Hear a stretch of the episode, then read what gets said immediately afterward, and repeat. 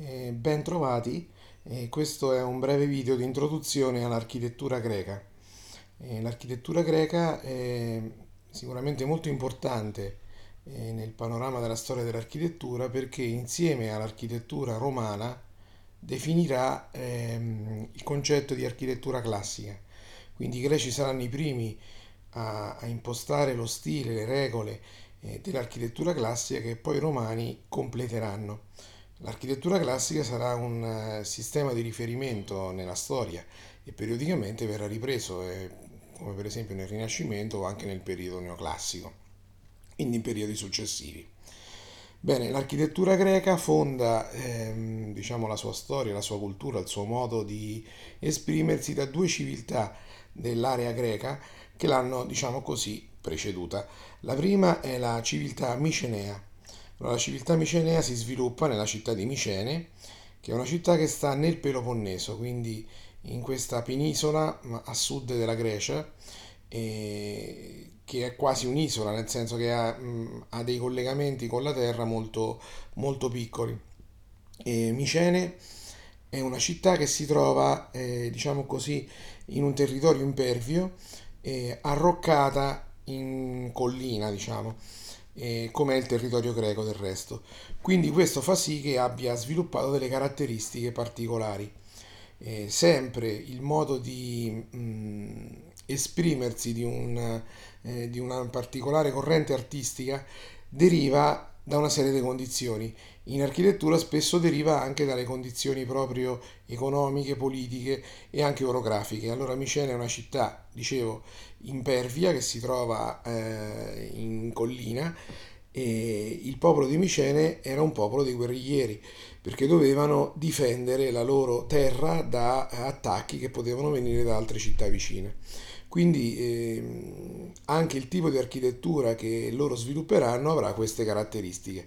E in particolare, mh, qui vediamo alcune immagini della città di Micene, eh, c'era questa grande necessità di difesa e, e la città, come, come, si può vedere dalla, da una ricostruzione eh, sulla sinistra, dicevo era arroccata, aveva delle mura difensive molto possenti e a livello proprio emblematico c'è la famosa Porta dei Leoni, che è la porta di accesso alla città, che eh, nella foto che vediamo sulla destra è una foto della mh, condizione attuale, che è una, una, porta molto famosa e molto importante perché ci sono questi due leoni eh, diciamo innalzati eh, a difesa proprio della città. Eh, l'obiettivo era proprio anche quello di incudere timore in chi visitava questa città o in chi arrivava in questa città e questo è molto importante. Chiaramente questo popolo era un popolo anche molto, eh, essendo un popolo dei guerriglieri, un popolo molto, possiamo dire, pratico e questo fa sì che sono state realizzate una serie di costruzioni anche importanti eh, come la tomba di Agamennone e altre opere.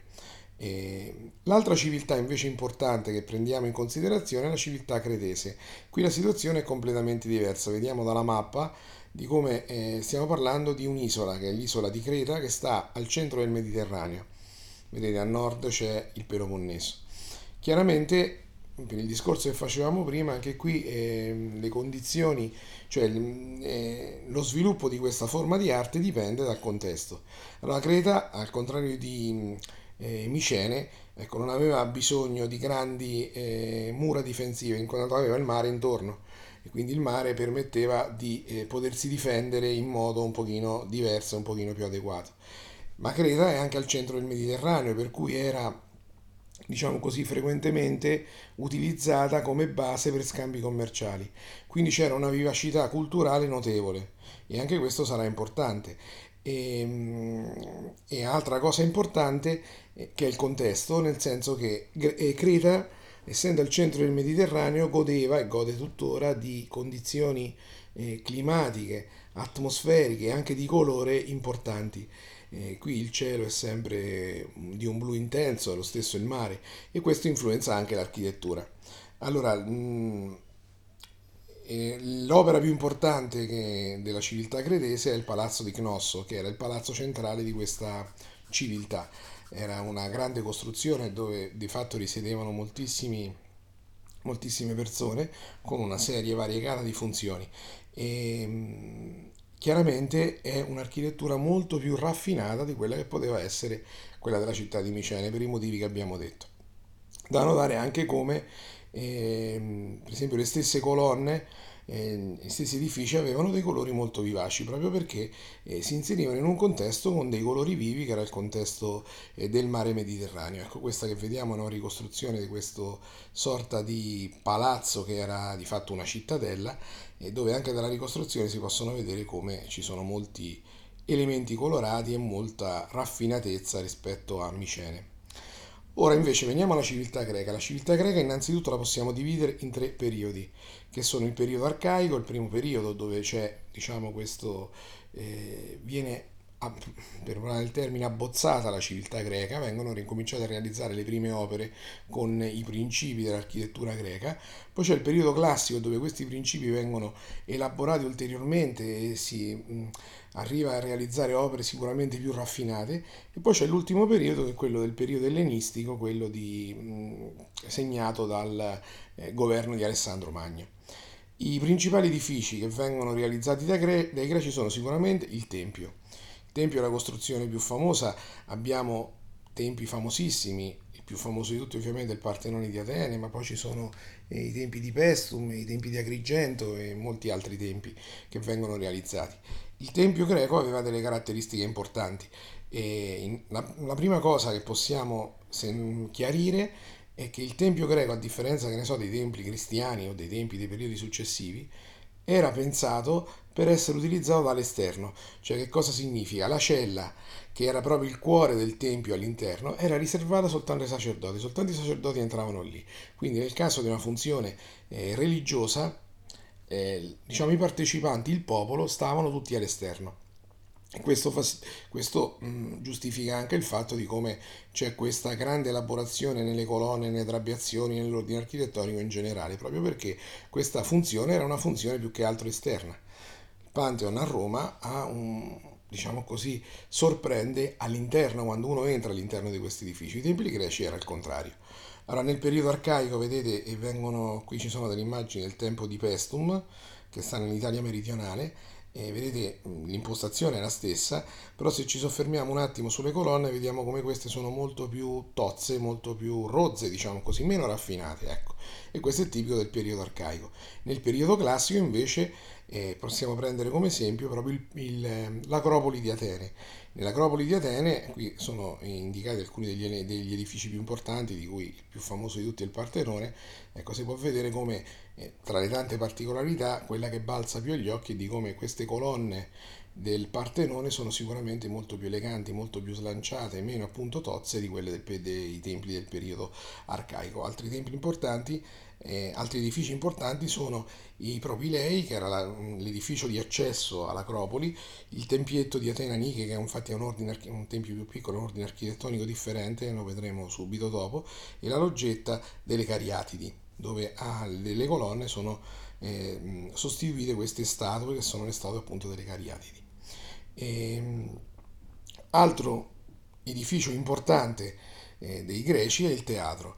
Qui vediamo alcune rappresentazioni, il teatro più, più famoso sicuramente è il teatro di Epitauro. E I teatri per i greci erano dei teatri all'aperto, che avevano questa caratteristica di essere realizzati in luoghi dove eh, l'effetto acustico che si otteneva dalla, dalla scena e da, dalla platea era un effetto molto studiato e molto preciso. Quindi spesso i luoghi venivano scelti anche in funzione di questo. E questi, mm, molti di questi teatri non avevano nemmeno la scena perché venivano costruiti in luoghi particolarmente belli cui, la cui scena, la cui, il cui sfondo era la natura stessa. Caratteristica dell'architettura greca è l'utilizzo dell'ordine architettonico. Allora, che cos'è un ordine architettonico? Allora, l'ordine architettonico è un insieme di elementi che normalmente sono la base, la colonna, il capitello e la trabeazione. Si parla di eh, ordini architettonici classici quando si parla di dorico, ionico e corinzio, che vediamo qui rappresentati. Eh, come si può ben vedere, anche questa successione dorico, ionico e corinzio porta ad un eh, tipo di ordine sempre più elegante. Allora, il dorico è sicuramente l'ordine più, eh, più tozzo, più, più possente, eh, che veniva usato appunto negli edifici particolarmente grandi come il Partenone. Poi c'è lo Ionico, che è, è sicuramente più slanciato e veniva usato per i tempi più piccoli, il tempietto di Atenaniche. Poi c'è il Corinzio che è stato sviluppato soprattutto, ancora più elegante, soprattutto nel periodo ellenistico. Ecco, vediamo qui le caratteristiche dei capitelli, come nel dorico il capitello è molto semplice, c'è un abaco e un echino, di fatto un, un semicono, un, un tronco di cono e un parallelepipedo. Nello ionico ci sono le volute, questi due sorta di riccioli, e nel corinzio c'è questa elaborazione con delle foglie di acanto. Spesso è proprio il capitello che ci permette di individuare con certezza il tipo di ordine eh, cui, eh, di cui ci troviamo, ci troviamo, di fronte. Chiaramente però oltre al capitello ci sono anche altre caratteristiche importanti, eh, tra cui la base, la trabeazione e altro.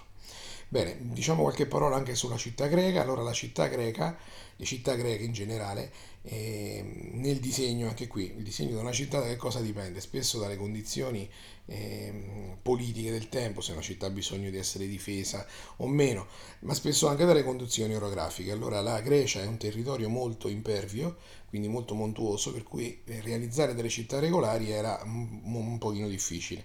Allora, quindi molte delle città non hanno un disegno ben stabilito.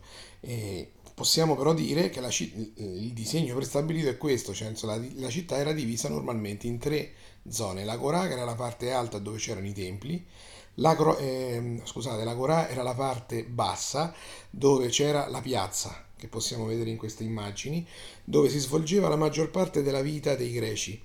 Eh, molti, grazie anche alle condizioni eh, diciamo così, meteorologiche favorevoli, l'attività dei greci si svolgeva quasi tutta all'aperto, per cui spesso uscivano dalle loro case, soprattutto gli uomini la mattina, e tornavano la sera. Poi c'è l'Acropoli, che invece è la parte alta, dove ci sono i templi. Eh, appunto famosa è l'Acropoli di Atene. E poi dopo c'è la zona delle abitazioni, che si, gli Asti è detta, che è diciamo, una zona diciamo, periferica. E considerate che a noi oggi sono arrivati i resti di, di Acropoli, i resti di Agorà, ma non delle abitazioni, perché erano considerate proprio le, gli edifici meno importanti, quindi spesso erano fatti anche con materiali eh, deperibili. E della città greca, a livello proprio urbanistico, quello che possiamo sottolineare è quello che viene realizzato nell'ultimo eh, periodo, nel periodo ellenistico, che è la città Ippodamea che è stata eh, appunto realizzata, disegnata da Ippodamo, dove viene mantenuto questo schema delle, della suddivisione in tre parti, ma c'è questo disegno fortemente organizzato e fortemente ortogonale. Chiaramente esempi di questa città li troviamo soltanto nelle zone un pochino pianeggianti, quindi in zone vicino al mare dove, diciamo così, eh, finivano le montagne c'era modo di avere un terreno pianeggiante per poter organizzare la città in questo modo. Bene, vi ringrazio per l'attenzione e buon lavoro.